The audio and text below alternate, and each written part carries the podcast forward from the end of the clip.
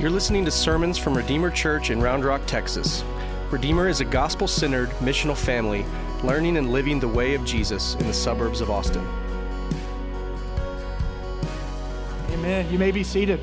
All right. Well, if you have your Bible, I want to invite you to meet me back in 1 Corinthians. We are in chapter 6 this morning, and we are continuing in our study of 1 Corinthians, a sermon series that we've titled renovation. And in this letter, the Apostle Paul, he's writing to a church that is in need of some significant renovation. Paul spent about 18 months in Corinth planting a church, preaching the gospel, seeing people come to faith, their hearts being opened, their eyes being opened to the truth about Jesus, the Messiah, discipling them, what it means to follow Jesus, the Messiah, until the day that he comes again. Spent about 18 months with them.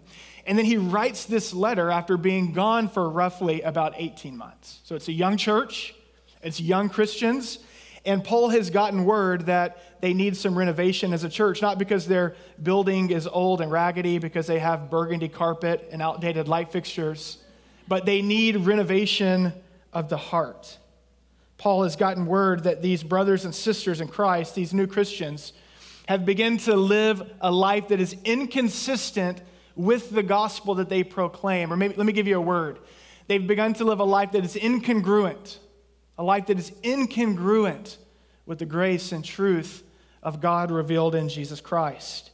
In Paul's absence, specifically, they've gone back to their former ways. I grew up in a small town in southeast Texas, a town called Hull, Hull, Texas, H U L L. The joke was that it's like growing up in hell, but instead there's a U in it. Uh, get the joke? I grew up in a small town, literally more cows than people in the town that I grew up in. And I'll never forget the first time after Sammy and I were married that I took her back home. My family does a big gathering on the 4th of July every year. So just think of like thousands and thousands of cousins that you haven't, you know, cousins you didn't even know were your cousins, right? Just tons of people that are there, old friends from my small town, family friends that I hadn't seen in, in a long time. And I was having an absolute blast catching up with friends and family friends. And my old high school football coach was there because that's just what you do in a small town. It's like part of the family, come on over. And I, had, I was having a ball. I was having a blast. And I'll never forget, we got in the car uh, to leave to go home. And my wife just looked at me and she just started laughing and she said, Who was that? Like, who was that person that you just became? Especially that accent, she said. Where did that hillbilly, small town, southern drawl come from? And I, I was like, I don't know. I didn't even know I was doing that. She thought it was pretty funny. I got back in that context and that space and kind of went back to the small town kid, even talked like the small town kid that I used to be. In a similar way, Paul is getting a glimpse. He's gotten word that the Corinthian church has shapeshifted, has gone back into their Corinthian ways, to who they used to be before they've encountered the gospel of Jesus Christ. And to Paul, it's not funny, it's serious. And so he's writing to get their attention. And so if you've been with us, we've been working through this letter and we've seen that he's addressed these things, things like arrogance and elitism that has bubbled up in their hearts and is now manifesting in their life and it's causing divisions in the church. They're divided just like the culture. It shouldn't be this way with the people of Jesus. Last week, we looked at, Paul began to address sexual sin in the church. And we'll pick that up next week. We'll talk more about that. This isn't the way of Jesus. This is not God's design for your bodies and for your relationships. It shouldn't be this way with the way of Jesus, the way it is in the culture. And in our text today, he addresses another issue. Paul's gotten word that some of the Corinthian brothers and sisters are taking their disputes, their disagreements, their grievances with one another into the Corinthian public courts.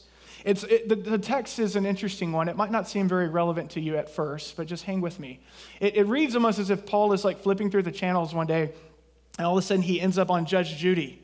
And like to his, to his total horror, he sees like two Corinthian brothers and sisters like duking it out on Judge Judy. And he's like, what? It's these ridiculous, to him, ridiculous lawsuits that they are bringing against one another into the Corinthian courts. And so what I want to do is I want to today I want to talk about this problem, the real problem in the text, one that might not seem that relevant to you. You might be thinking, "Hey, I came to church today. I want I'm hungry to hear a word from God." Look, I'm not in court with anybody. I'm not in a lawsuit with anyone. Maybe you are in, a lawsuit with one, and today's your day. I'm glad you chose today. Um, hang with me. I want to kind of get into the problem of the text, but then where I really want to land is in the principle of the text. So let me first give you the problem of the text. The problem of the text is Paul says that these brothers and sisters in Christ ought not to be settling their disputes in public courts, that this is unfitting for followers of Jesus. Now, the challenge of the text is that we don't know many of the specifics at all about these lawsuits. We don't know how frequent this is happening in Corinth. We don't know the context. We don't know the nature. What are they suing each other over? What is this all about? We don't know. We just know that Paul says this behavior is unfitting for followers of Jesus. Um, let me give you the principle of the text. I'll give these to you up front, and maybe this will help us as we make our way through. Here's the principle of the text that Christians who begin to live by the standards of the world or the story of the world are Christians who have forgotten the gospel. We start to live by the standards of the world and the storylines of the world. It's, an, it's evidence that we have forgotten the gospel. That's what I want to do. Let's work first through the problem of the text, and then we'll land in the principle of the text. Uh, let's understand the problem of the text Christians suing Christians in Corinthian courts. Um, let me give you three things, three things uh, on a bit of the historical background here that I think will help us. Um, N.T. Wright says this about the text. He says that for those of us who are in uh, societies like America or even Europe, where our judicial systems are built on Judeo Christian values, this text might seem a bit perplexing. Because the, the Roman courts, and particularly where there was kind of Greek and Roman fusion in Corinth, uh, those courts certainly were not built on Judeo Christian values. Specifically, and, and listen, our court system isn't perfect. I want to be clear about that. It's not perfect at all. But it's still built on a Christian principle of, of, of getting to justice, as much as we can get to justice. This was not the case in Corinth. The courts in Corinth were places of injustice. That's number one. Uh, Corinthian courts were unjust. Corinthian courts had a reputation for, uh, for lawsuits not being about justice, but being about uh, uh, right claiming. So I'm going to claim rights over you, so I'm going to take you to court. Or I'm going to claim rights over something that's yours that I think should be mine, and so I'm going to take you to court. Lawsuits were about gaining status. Here's what one commentator said. It says evidence indicates that civil courts in this era were less than impartial and substantial corruption existed. There was not equal access to courts, and honor, honorary magistrates or judges and juries were open to bribery and bias toward the elite in such an obvious way. This picture of like a neon fluorescent, like open for bribery sign hangs over the courts. They were known to act unjustly. So, Corinthian courts were not about justice, not about uh, establishing what is right before, uh, before the law and before God. It was about bribery, corruption, status seeking, right claiming. Number two, lawsuits in Corinthian culture were consumed as entertainment. Listen to, listen to one commentator. He says, the law courts were, in fact, one of their chief amusements and entertainments in Corinth. In a Greek influenced city, every man was more or less a lawyer and spent a very great part of his time either deciding or listening to law cases. Kind of weird, right? but it sounds lot, maybe like, like some of us in our culture today are with true crime. You know who you are. You're like, that's kind of odd. We spend a lot of our time listening to, watching podcasts and documentaries and shows about murders and serial killer. That's kind of weird. Uh, in Corinth, it was this case was with lawsuits and with right claiming and who was going to win and who uh, who was going to lose. What were they going to take and what were they going to receive? The commentator goes on. He says they were no, the Corinthians were notorious for their love of going to law. Finally, one other commentator said this: lawsuits were not merely initiated to resolve legitimate social grievances, but also to further the social status of the litigants. So it's, it's almost like lawsuits were even a way to grow your reputation, to get famous in the media. You know, uh, this is kind of the picture. And so it's becoming very clear why Paul would say that followers of Jesus ought to stay out of all of this corruption, injustice, bribery, right claiming, notoriety, status seeking. He's saying, stay out of this. This is not the way of Jesus. Third thing I want you to know about the context of this passage is that the disputes that Paul is talking about here, when he says that brothers and sisters ought not take brothers and sisters into public courts, the, the kind of things he's talking about are more kind of material everyday disputes, things that we might consider in our context today like petty crimes. Look back at the text, 1 Corinthians 6, verse 1 through 3. He says, When one of you has a grievance against one another, does he dare go to law before the unrighteous instead of the saints? Or do you not know that the saints will judge the world? And if the world is to be judged by you, are you incompetent to try trivial cases? Do you not know that we are to judge angels? How much more then matters pertaining to this life? Three things here. He uses the word grievances, he uses the word trivial cases, and then he says matters pertaining to life. Um, the word grievance in the Greek is a word that was used to reference money or, or business affairs. He, he later calls them in verse 5, he calls them disputes, which is a word that's kind of about a relational tearing. This idea of relational disputes or relational tearing. He says in verse uh, 2, he calls them trivial cases. And in verse 3, matters pertaining to this life, or it could be translated earthly, material matters. The pictures that we get here are of everyday disputes. Now, if you've lived any life at all, you know that people are going to encounter disputes. Going to happen if you're married in your marriage. If you're single and you have a roommate, it's going to happen with your roommates. Uh, it's going to happen in your family of origin. it's going to happen in a local church. So there's going to be disputes. You could think of these kinds of things he's talking about, like a fender bender in the church parking lot, and when someone just drives off. Like, as a Christian, what do you do? You're like, hey, man, you hit my car. Like, and you just drove off. Or, you know, you go out to lunch with someone and they kind of run up the bill. They order a whole bunch of stuff and then they forgot their debit card. What? You know, you, know people like this. You know who you are if you are this person. Oh, hey, I'll Venmo you. Weeks go by, months go by, right? It's these kinds of situations. If you're brothers and sisters in Christ, like what, what, what do you do? Or you maybe more seriously, you, you go into business together and someone, business partner, is not holding up their end of the deal. What do you do? What do we do in these kinds of situations? Well, Paul says that it is unfitting for Christians to bring their disputes into the public for unbelievers, one, to see, and two, to decide. Look back at verses four through eight.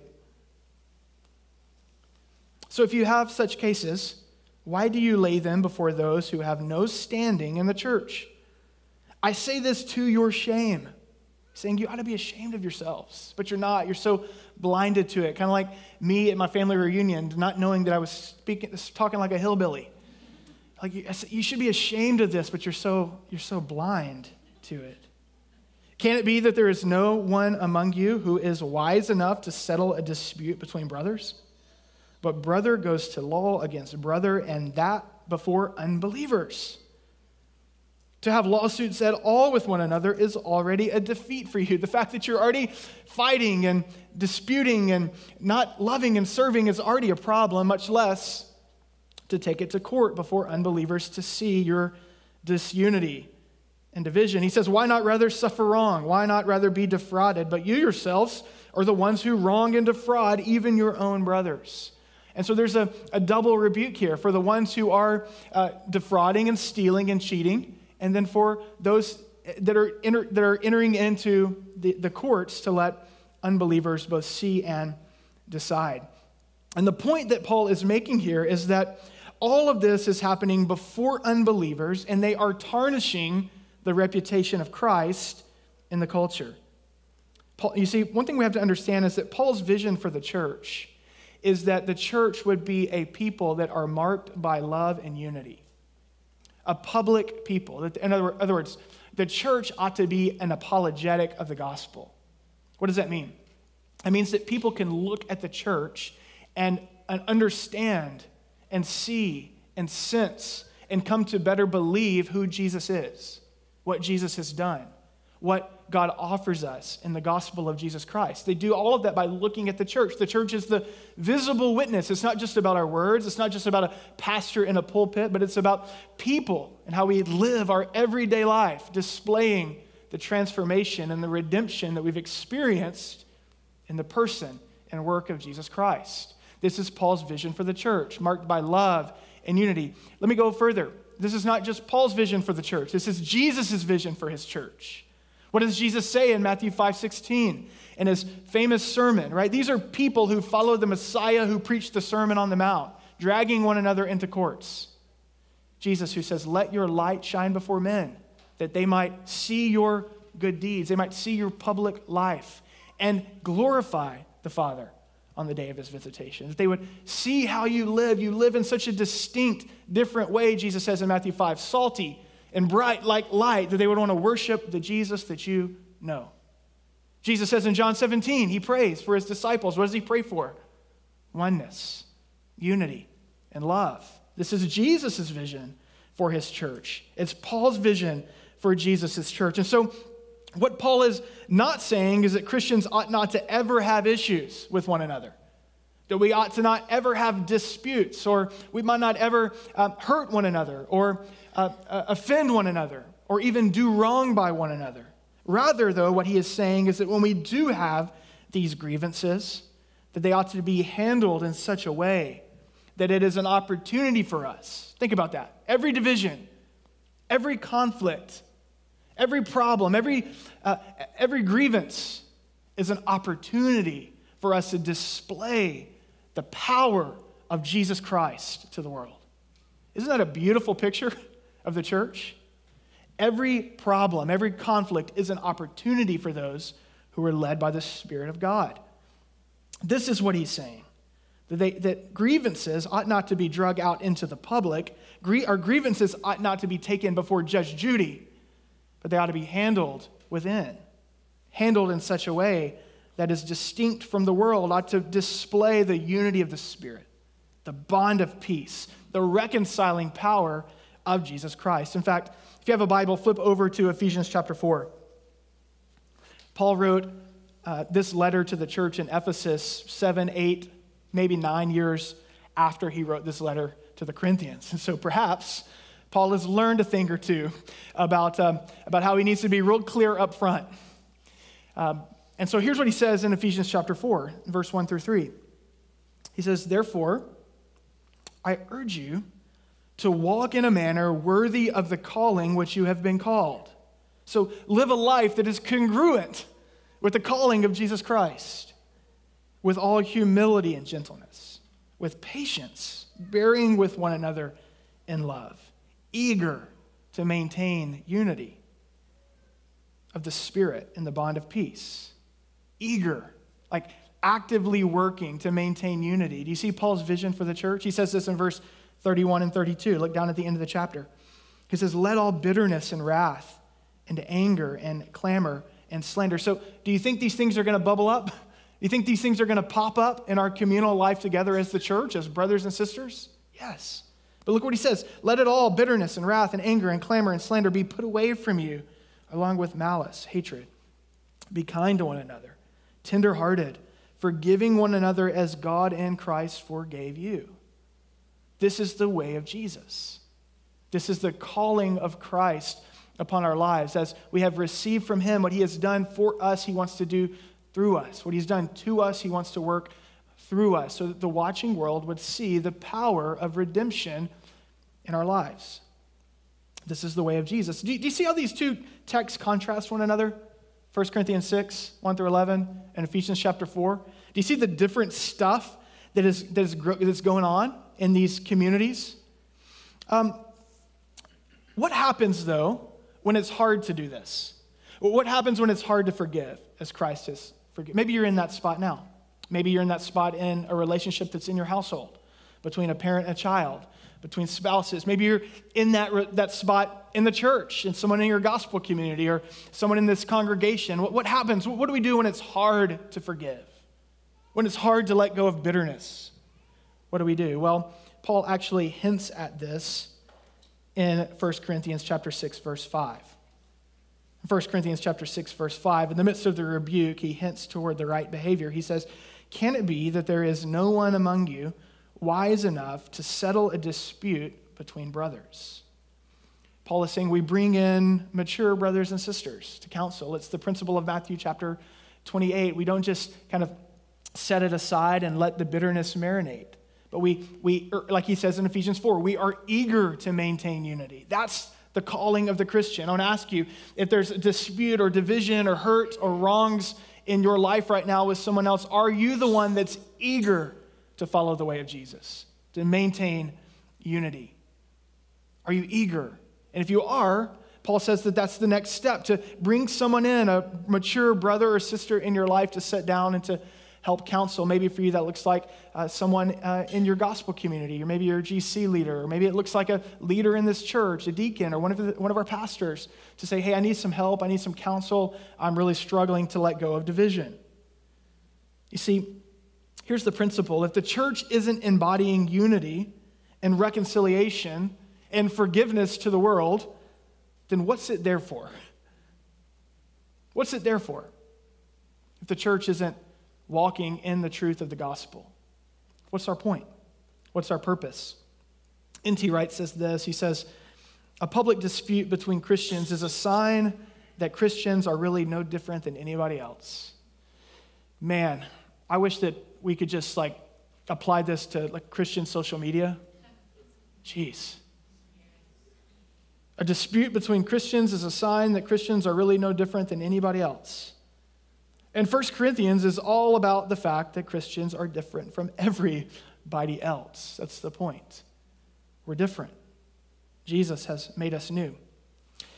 It's interesting what Paul is doing. He's really trying to drive this point home. It might not seem like that big of a deal to you. It didn't seem like that big of a deal to the Corinthians. Yeah, so what? So what if there's some division and disunity in the church and it's going public and we're airing our dirty laundry? Paul says this is serious, guys. This is serious. And to drive the point home, he layers this rebuke with some strong theology. Look back at verse 2 and 3.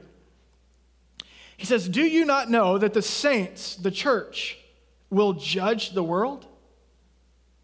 Verse 3, he says, Do you not know that we are to judge angels?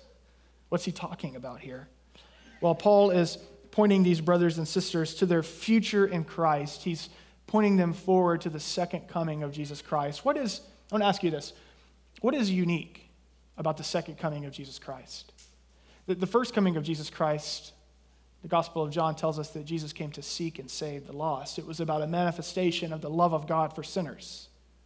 What's unique about the second coming of Christ? In the second coming of Christ, our Lord Jesus Christ will come back to establish the justice of God in all the earth. He will make all things right, He will make all things righteous. And Paul is pointing them forward to this day. He's saying, This is your Christian hope. Not these, not these everyday trivial matters that you're so caught up in. The Lord Jesus Christ will come again, and when He does, He will make all things right. And the Bible tells us in several places, and Paul is pulling on this Daniel 7 22, Revelation 3 21, Revelation 24, tells us that upon the return of Jesus Christ, that the, the saints or the, the holy ones, that, that all that is language to say God's elect, God's people, the church, that we will stand with Jesus on the day of judgment as representatives of his justice.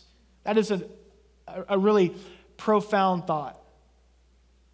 He's saying, You will stand with Christ as he judges the living and the dead as representatives of his judgment. And we don't know how all of this will play out. That, that's the thing with theology, there's some mystery to it. And Paul isn't writing here to unpack finer points of theology. He's lacing his point about the need for unity to be on display with this theological punch. So we don't know how this will all play out, but here's what I believe.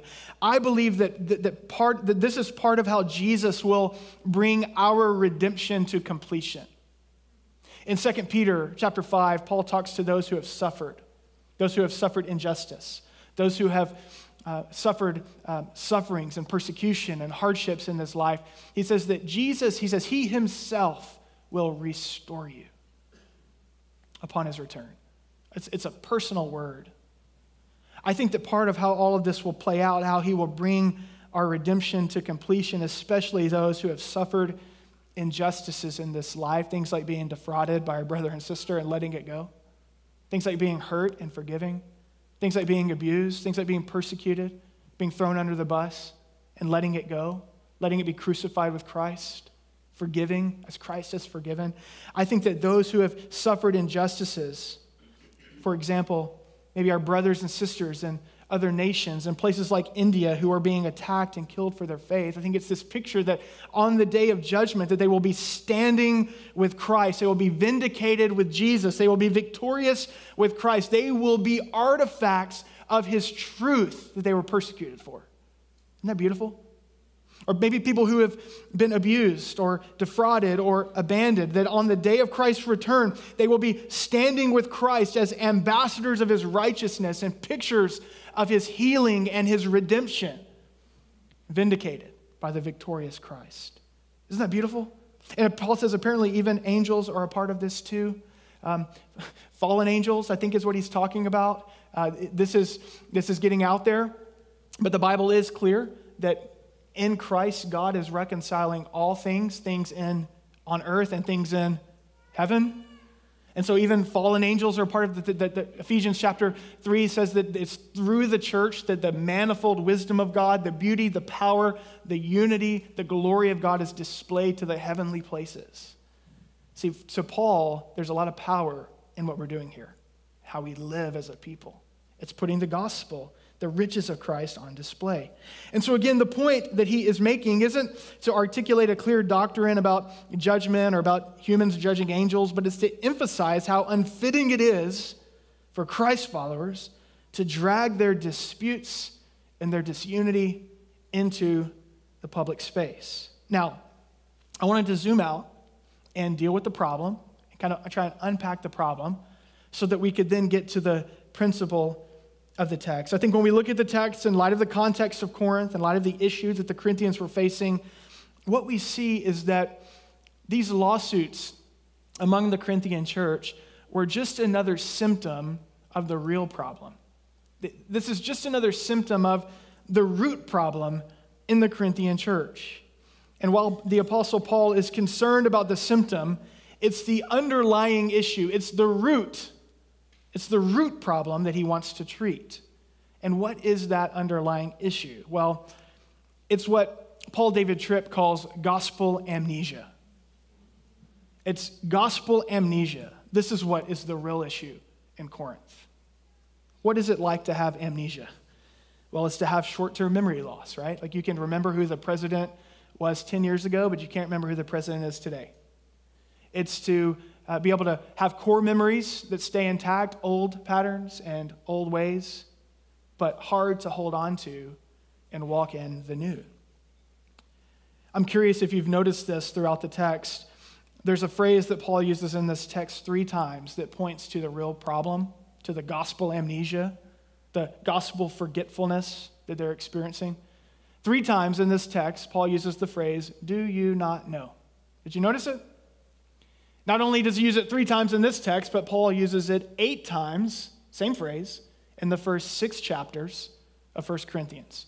Do you not know? Have you not learned? Have you not remembered? Do you not know? Ten times total, he uses it in the letter. It's a key component to 1 Corinthians forgetfulness. I've been there and I've taught you the truth and I've discipled you how to follow Jesus. Do you not know? Have you forgotten? Paul says. The first time we see this phrase, do you not know, is in chapter 3, verse 16, when he's talking about uh, the divisions in the church. And he says, Do you not know that you are God's temple and the Spirit of God dwells in you? Every time that we see this phrase in 1 Corinthians, do you not know, it's always followed by a gospel truth. Do you not know that a little leaven leavens the whole lump, but you are unleavened. You remember that from last week? Gospel amnesia. Have you forgotten? H- have you not learned? You see, the divisions, the arrogance, the tolerance of sin, the dragging one another into courts, it's all a symptom of forgetting the gospel. And when we as Christ followers forget the gospel, what do we do? We go back to living by the storylines of the world. We go back to our old patterns and our old ways. And this is why Paul ends the rebuke in chapter 6 the way that he does. Look back at verse 9. 1 Corinthians chapter 6 verse 9. Or do you not know? There it is again, third time in this text. That the unrighteous, he's talking here, the, the word could be and probably should be translated as unjust. He's talking specifically about the judges. These judges that you're dragging people in front of to settle your divisions. He says, Don't you know that the unjust, that those people will not inherit the kingdom of God? And yet you're taking your disunity before them? Do you not know? Have you forgotten the gospel? Do not be deceived, neither the sexually immoral, nor idolaters, nor adulterers, nor men who practice homosexuality, nor thieves, nor the greedy, nor drunkards, nor revilers, nor swindlers will inherit the kingdom of God. Have you forgotten? Have you forgotten, Paul says, that unbelievers, those who reject Jesus and who don't walk in his ways, will be on the wrong side of things upon the return of Jesus Christ? And then he gives this list. And the point of the list isn't to label people and categorize people by their sin, but the point of the list is to say that these are all ways that kind of manifest that, you, that you're not, uh, that you're not um, uh, walking with Christ that you've rejected Christ, that you've kind of given yourself over to the ways of the world. And so there's, that there's sexual sins that he lists here in the list. That, do you not know that people who, who walk outside of God's design with their bodies and with their sexuality, that they're going this way, but Jesus calls us this way? This is the way of his kingdom. And then he, part, part of the list are relational sins, idolatry and, and greed and swindling. That's a fun word. It just means uh, uh, to defraud. Revilers, it's an interesting word. You probably haven't used that word in a while. It just means to be verbally abusive, to tear people apart. Do you not know that that's going this way? And Jesus has called us this way into his kingdom? And here's the thing about the list that Paul gives it's not exhaustive, but it's pretty holistic, isn't it? It's not exhaustive, meaning there's lots of other things he could have put on the list, but it's pretty holistic. Every single person that has read this letter, every single person that's in this room, we can find ourselves in this list, can't we? We can find ourselves. We can find our struggles. We can find our sin. We can find our old ways. And the point that Paul is making is he's, he isn't trying to uh, create some new legalistic practice that says Christians can never sue Christians. That's not the point that he's making. He's writing to bring renovation to the heart of people who have drifted back into their old self, who have forgotten the gospel and all of its benefits, who are experiencing gospel amnesia. Look back at verse 11. He closes this way. He says, he gives this list Do you not know that the unrighteous will not inherit the kingdom of God? And then he says, And such were some of you, but you were washed you were sanctified. You were justified in the name of our Lord Jesus Christ and by the Spirit of our God. You see, what Paul wants here is he wants his readers to be sure of the gospel. He, he, wants, he wants us to find ourselves actually on this list and to say, Have I drifted? Have, have I forgotten the gospel and all of its benefits? Have I gone back to the old patterns and some of the storylines of the world and some of the ways of the culture that Jesus saved me out of? He wants us to find ourselves on the list. And he wants us to be sure that while we may have momentarily forgotten the gospel, we can be sure that God has not forgotten us. That's what he's saying. He wants us to know that, that though our current sin, as shameful as they may be, and some of you may be here today and you are, you've done this, you are living in sin, you've drifted back into sin, into old patterns, the Spirit is convicting you. He wants you to be sure that, that those sins, though you may have drifted back into them, they do not define you, but Jesus Christ does. Do you see the good news in this text? Will you hear that this morning? In fact, the verb tense that Paul uses is important. It indicates that God has done something in the past that is continuing into the present. He's calling us, he's actually hearkening back to your baptism. He's saying, You were washed, you were cleansed by the blood of Jesus, and that was represented in your baptism. And you are clean today despite your sin that you carry. That's what Paul is telling them. You were sanctified by his sacrifice, his atonement on the cross and you are clean today despite your unrighteousness. He says, You are justified by Jesus' death and his resurrection, and you stand righteous today despite your unbelief. This is good news. In other words, while there might be incongruencies, while there might be, there might, we might experience gospel amnesia in our lives, while there might be incongruencies with us there are no incongruencies with our Savior. He will not forget his grace. He will not forget his promises that he's made to you. What a powerful reminder that Paul gives to a bunch of wayward people. Amen? What a powerful reminder to a bunch of wayward people. I think it's one that we all need. He says, Remember the gospel. He doesn't say, All right, turn around and check off these things and clean yourselves up and do some works. He also doesn't say, Stay in your sins. He doesn't call them to religious activity. He doesn't call them to just say, yeah, sin's no big deal, dismiss it. No, he says, Remember the gospel and get back to living a life that's congruent with the truth, with who you really are in Jesus Christ. I want to ask you, what might that look like for you today? You see, gospel amnesia for us today might not look like dragging one another to Judge Judy, but it could look like dozens of other things.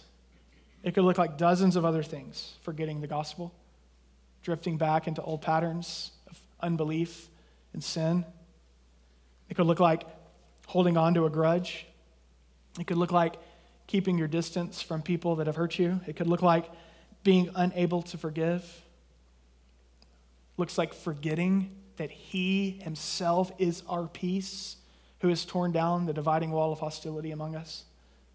It could look like chasing love and approval in all of the wrong places or in the wrong people, forgetting that we are His dearly loved sons and daughters, that He calls us beloved. It could look like living a life that's consumed by money and materialism, keeping up with the Joneses and comfort, failing to be generous living sacrificially, giving to those in need, but hoarding our resources. It could look like that, forgetting the heavenly inheritance that He is, uh, has for us stored in heaven, forgetting that He has blessed us that we might be a blessing. For some of us, it looks like that.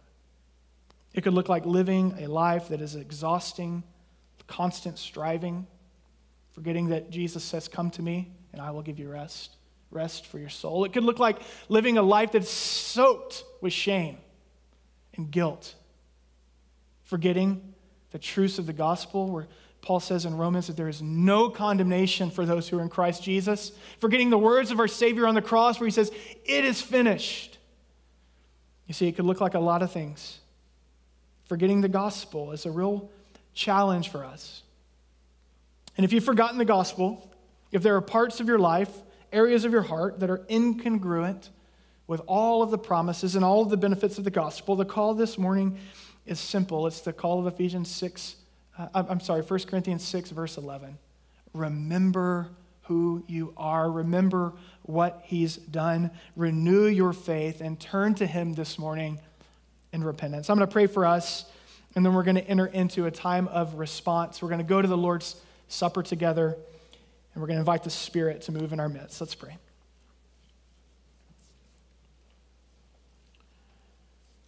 Father, Son, Holy Spirit, we thank you for the truth of your word. And I pray that as we enter into this time of response, that you would minister to us, Lord. That you would move in our midst, that you would open our eyes and open our hearts to acknowledge areas of our life where we have forgotten the gospel and all of its benefits, where our lives have grown incongruent big ways or small ways, and help us now in this time to turn back to you in repentance and in renewal of our faith. Holy Spirit, we even just invite you to be specific in this time. Would you give us specific words, specific reminders, specific corrections? I pray, even in this space and in this time, for the person here today that maybe has never given their life to you, has never turned to you, acknowledging their need for your grace and their mercy, and your mercy, that they would do that today. They would experience the new life of Jesus Christ. They would learn to live their life in the flourishing ways of Jesus Christ. Would you be with us now? Would you move in our midst? In Jesus' name, amen. Thanks for listening. If you are looking for info, find our website at redeemerrr.org or download the Redeemer Round Rock app from the Android or iOS App Store.